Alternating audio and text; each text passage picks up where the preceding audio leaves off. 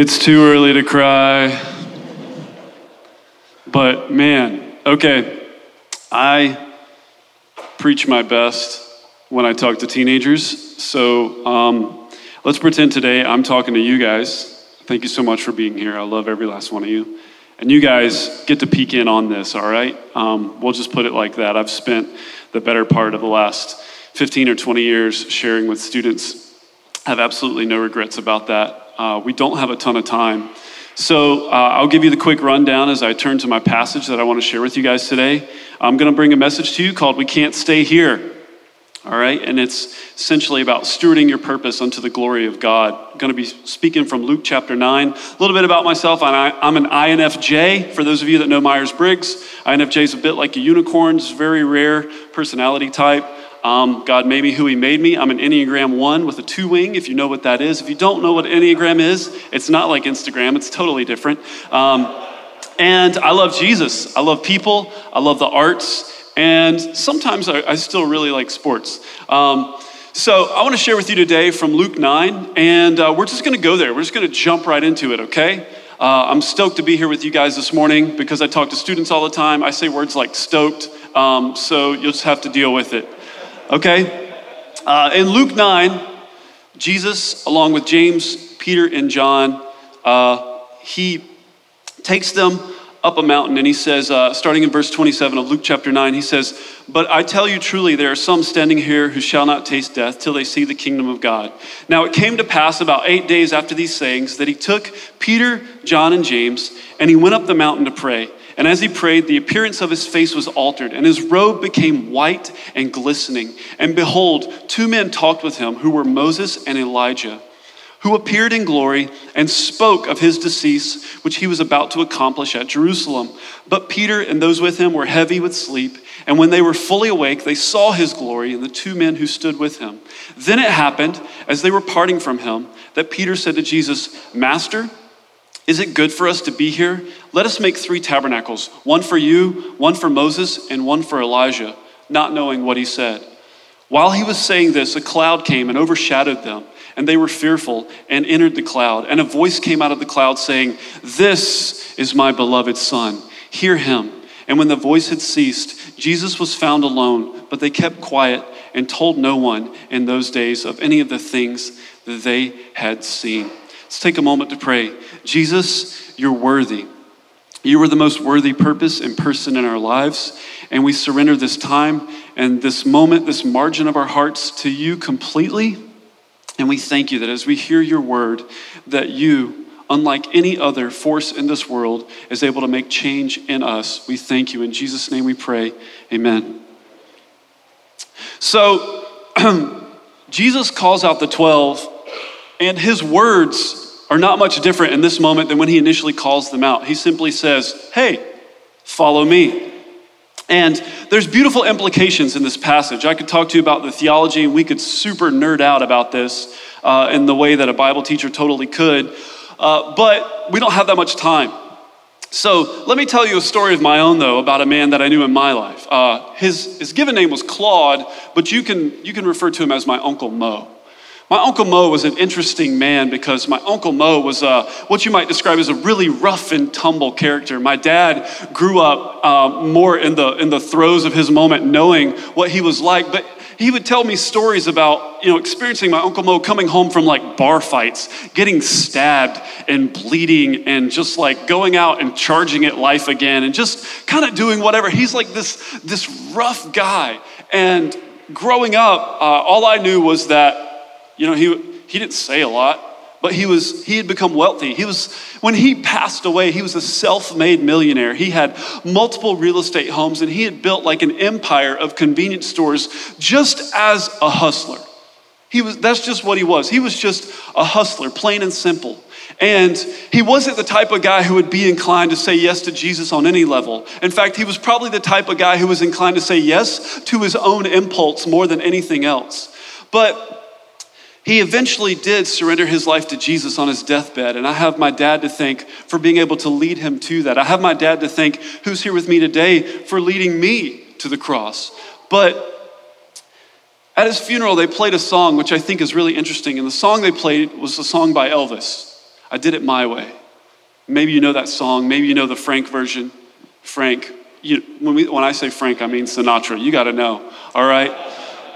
But Frank and Elvis both had a version of this. But can I just say to you, I think, I think that's the song they'll be playing in hell. And we think a lot about hell as a punishment. Uh, but what if hell is, is also more like a holding bay reserved for those people who simply said, you know what, God, I've seen you, and I know I could have tasted of all your goodness, but I don't want it. I just want to do it my way. You know, what if, what if that's, what if God says, all right, if you want it your way, there it is. Now you're all together in the same place. I'm just challenging your thoughts a little bit this morning. Wanting your will versus his. My Uncle Mo was like that, and um, I'm so glad he eventually gave his life to Jesus. Now, in this story, these men are having a mountain experience. There's a similar mountain experience in the Old Testament. Moses, he goes up to Mount Sinai because God is going to speak to him. And Aaron, his, his homie, he gets left down in the valley with the people. And Moses, his ear is inclined to hear what God has to say to him. But Aaron, he and the nation of Israel decide to build a, build a golden calf because his ear is bent by culture and the people. One man is turned towards God, one man is turned towards the world. I work with young men a lot, so I ask myself a lot what is the motivation of men? What is the motivation of men? I've told my students before that, that by the time you're, you're 15, 16, 17 years old, you know pretty much what you already believe. So what is that? What is that motivation? Because what shapes the desires of a man shapes the man. And so for me, at 25 years of age, I'm graduating college.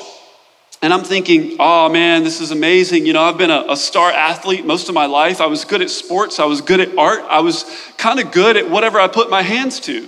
And I kind of I kind of prescribe that more to God's favor than just my own ability, but I didn't realize that just yet. So coming out of college, I go into my first teaching position. Uh, having a, a, master's in education and I'm teaching in a really rough area. In the first six months, it's just like, it's hellacious. It's the only way to describe it. It's like all hell broke loose. I was in this relationship. I thought, I'm radically in love with this girl. This is going to happen. We're going to get married, you know, and it's going to be amazing. And she breaks up with me and she's like, no. And I'm like, no. And I'm like so devastated by this. My students are like crazy. They're like screaming at me throughout different days during the school year. You know, I'm getting stuff stolen from me from my students. I'm like, come on, man. And now I'm living in this moment of like heartache and loss and brokenness. And can I just tell you that it, was, wasn't until this brokenness that I really started to grasp the fullness of God's will and the real demands of the gospel. The, what it would require of me, what, what God would start to pull out of me because He's just so gracious. This account in Luke is also recorded in Matthew and the book of Mark. And in the book of Mark, as a prerequisite to what's happening, Jesus says, Okay, you want to really know the cost of what it's like to follow me? He says, Here it is. First, you must deny yourself Take up your cross daily and follow me. Prior to this encounter in my life, you know, I was even the president of Campus Crusade for Christ in my school, but I'm just not sure I was, I was a full disciple of Jesus. I think I was more of a disciple of culture, if I could say that to you. And I knew about the personal dream. But the personal dream was a little scary because it was kind of like this. You know, if the Bible's like a cosmic Aladdin's lamp, you know, you rub it, you say a prayer. If you stand on one foot and the earth is tilted at the right axis and there's like a solar eclipse and Polaris is right above you, you know, and you're on the right radio frequency, then God might answer your prayer.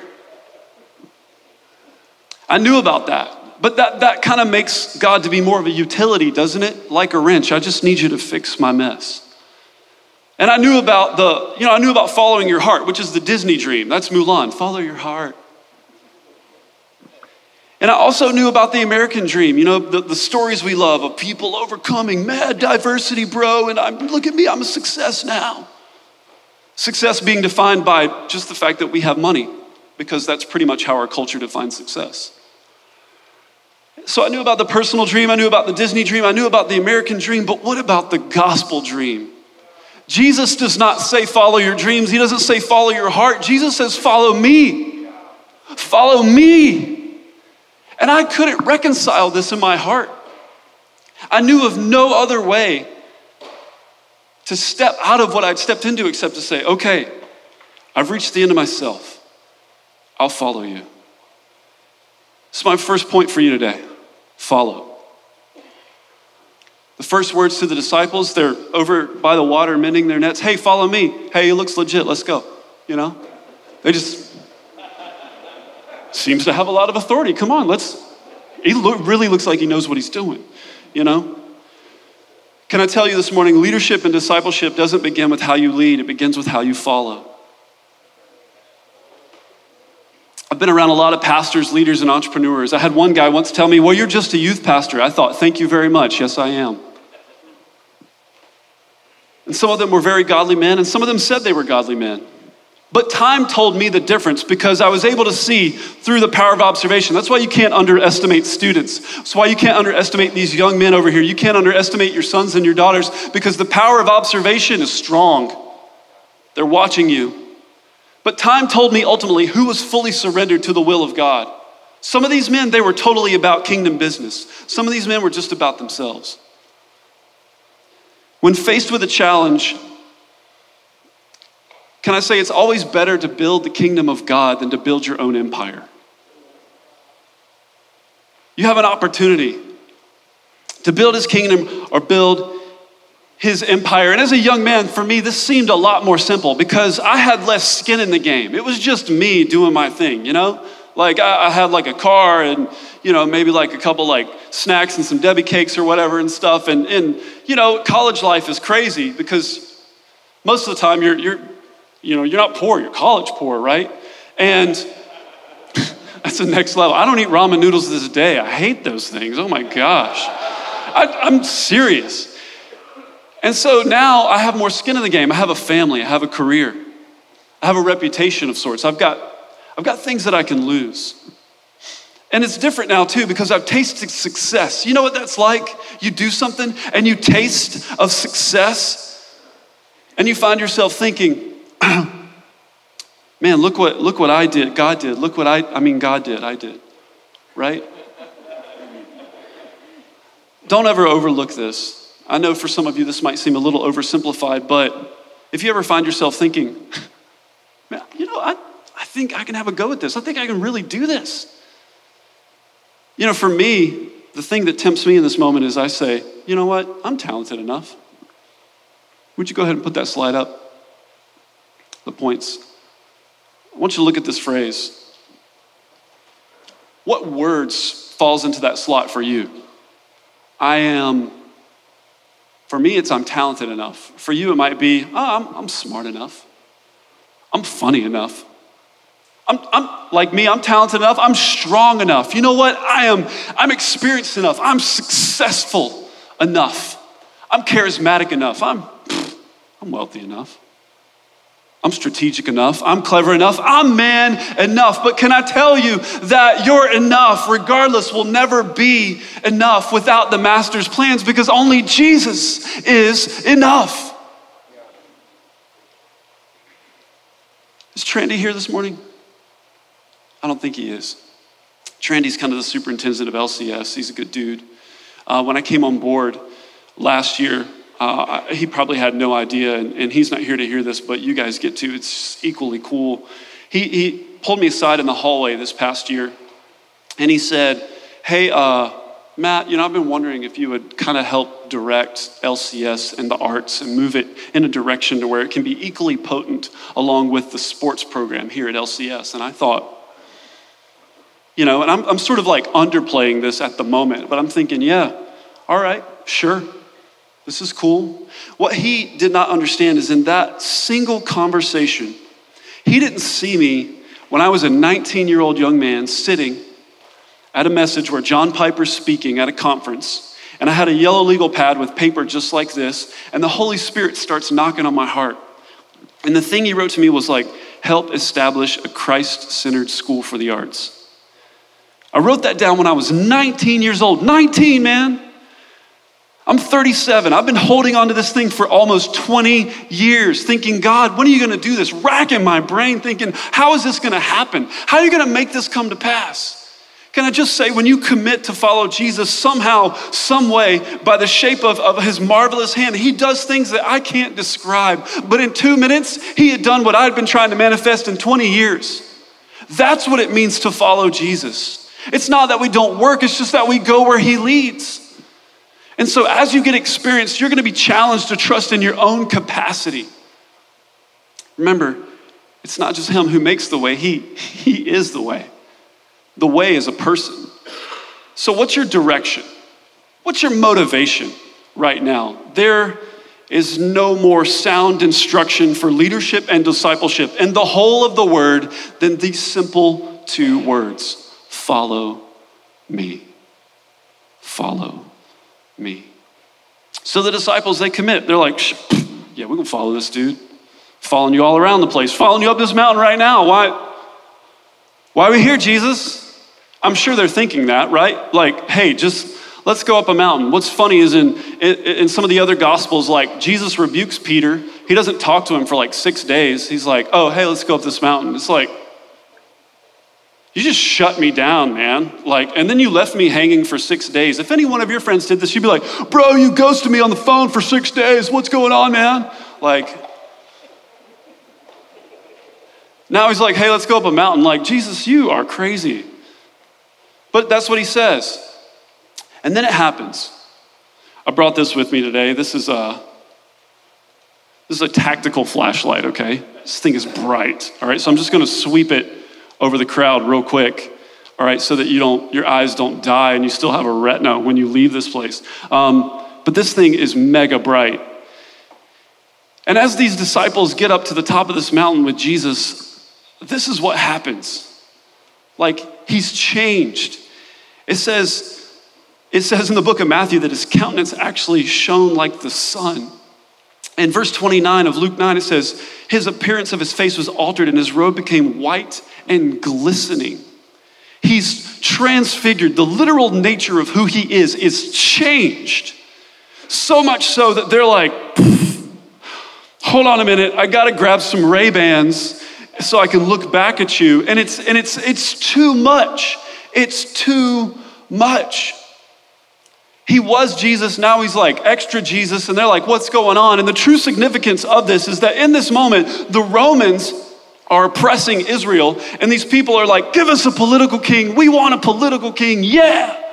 We need a dude that could come in, he could kick tail, he could take names, he can pull out the AK, he can lay them busters down, he can handle everybody. We need that kind of guy to rule this place help us get back to our golden age.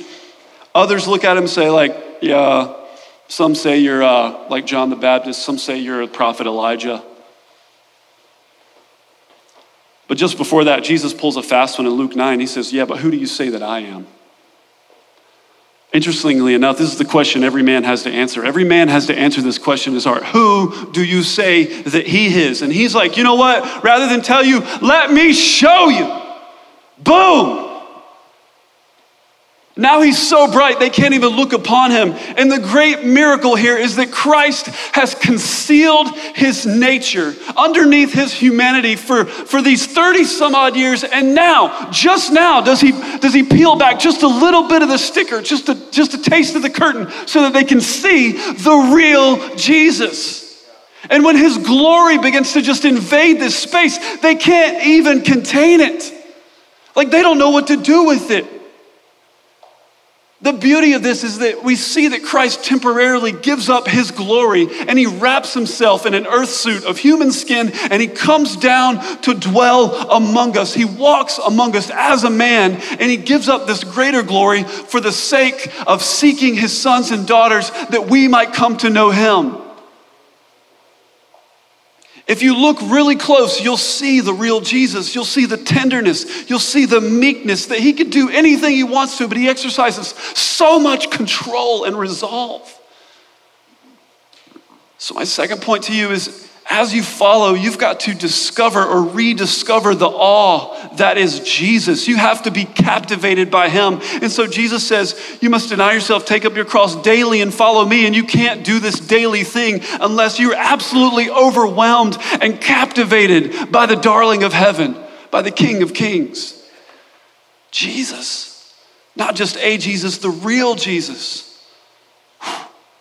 Oh, man and for all the glories of this world the political glories, the sports glories, the business world, even in the church world, His glory just, it so outshines them all.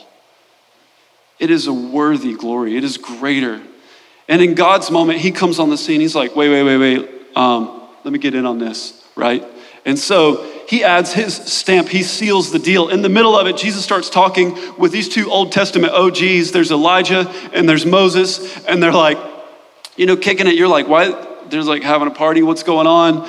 And I think, I think the context of it has to be something like, you know, I was persecuted while I was here. You really gonna do this, Jesus? Like, are you for real? Is this legit? Like, are you gonna go through with this? And the trump card is this you know, Moses, he represents the law. This is some theology here. Moses represents the law, Elijah represents the prophets, but Jesus is the fulfillment of all those things. And God puts his stamp upon him and he says, This is my son. Hear him. And at this moment in Matthew, uh, this voice is so booming that, that the disciples, this is the moment that they're afraid. They can't look at Jesus because he's bright and shining. So they're already kind of cowering, but at this moment, their faces just hit the floor. Because the glory of God is so overwhelming. Like there's just this awe, just this, just this captivation about who Jesus is. And God says, look, you guys are, are debating whether, you know, he's, he's maybe Elijah returned or whether he's John the Baptist or whatever. I'm telling you, he's my son. All the other voices in this world, all the other distractions, all the other things, they don't matter. He matters. Period. This is my son. Hear him. And God commands his holy fear to fall upon him. You know, as uh, as I, I, know I've got a lot of different age ranges. Got, got my students over here. Got some of you guys, your, your grandpas, your fathers, your husbands, your teachers, your coaches, your business owners, your employees, uh, your, your grandpas, your peepaws, your whatever. But our influence in society is major. I did. I climbed a mountain with Johnny last year and a multitude of other guys, Lee Martin as well, and it was incredible. It was amazing. I had my own mountaintop experience. And there's probably never one of those groups that ever happens where somebody doesn't sit around and start talking about their daddy issues. Where somebody doesn't sit around and start talking about how their life has been defined by the affirming voice of a father or the lack thereof. But what we, what we touch, and, and this is why this is important, is because what we touch is, is shaped by our strengths, talents, abilities, and experiences. And that's, that's real, but most importantly, it's shaped by whatever is in functional control of our hearts. And if you see Jesus and you look at him and you say, man, I, I, I, want, I want you, Jesus. Like, I want, I, want to, I want to follow you. If that's always in functional control of your heart, then brother, you're going to be just fine. You're going to be all right. But some of you might say, you know what? I used to have that passion. I used to have that fire. I used to have that burn in me for, for Christ. How do I get it back? Man, I. I don't have a really good answer for you. I'm sorry.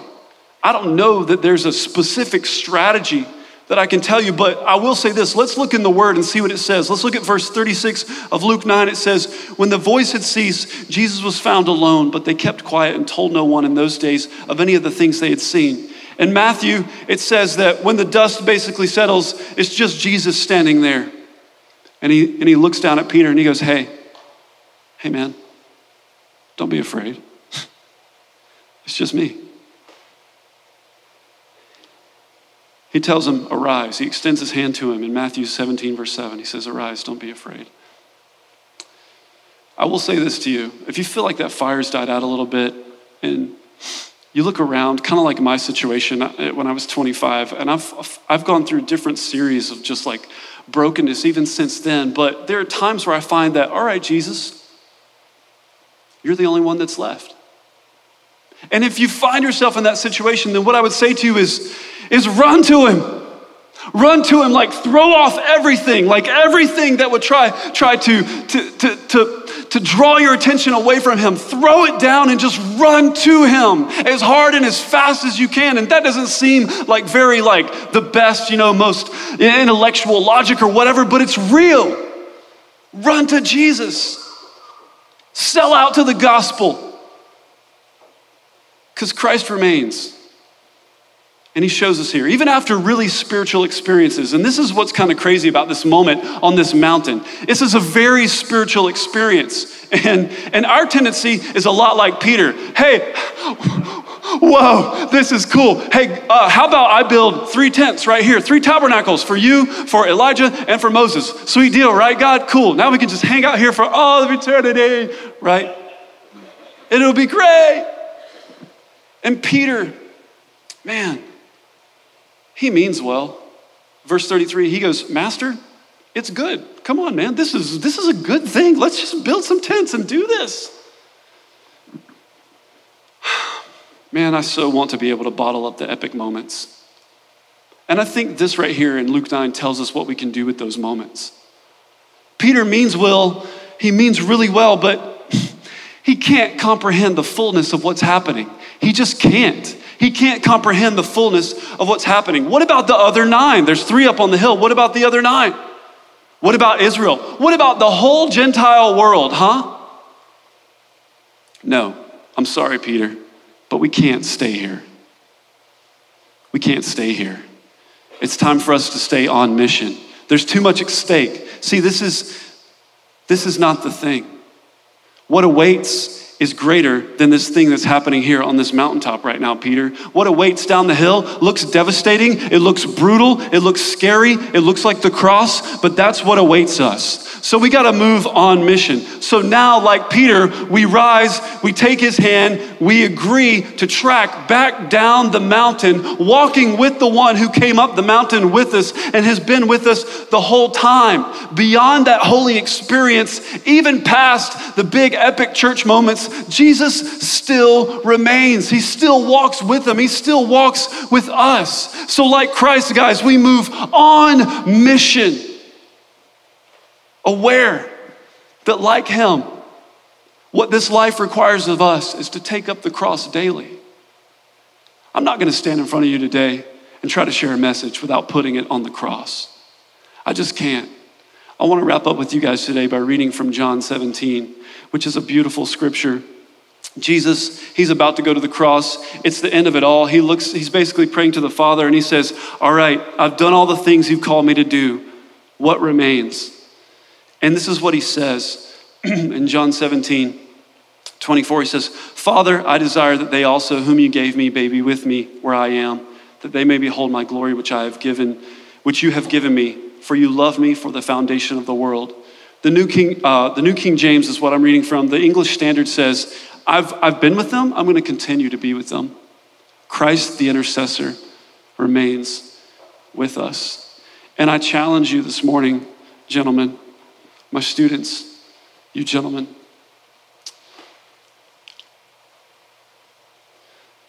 I love these epic moments.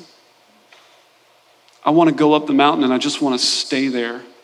And I think if I could even say this and, and speak prophetically for a second, I think for some of you, you realize maybe that's where your heart is. I just i just want to stay right here. Jesus don't mess up my junk. Don't don't get in my business. Like i just i just need this right now. I just had a big win in my business. I just had a big win for my team. I just had a big win in my life. I just had big money hit the bank. I just had something really big happen in my life. And i just i just need this. And i just need you to sustain this for all time and christ looks at you and he goes this is a good thing but we, you can't stay here i'm sorry you can't stay here and the reason we can't stay here is because there's work to be done.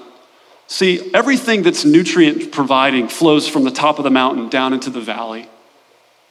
And so there's a whole metaphor here. Jesus goes from the mountain down into the valley with his men. He's going to go to the cross. Eventually, everybody that's walking with him is going to go to the grave in some kind of capacity.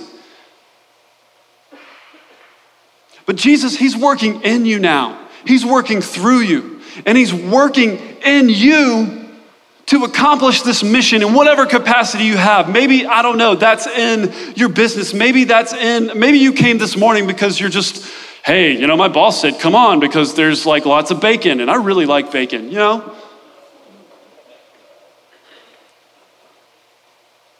Or maybe you're just a student and you're thinking, you know, what, what does God really have for me?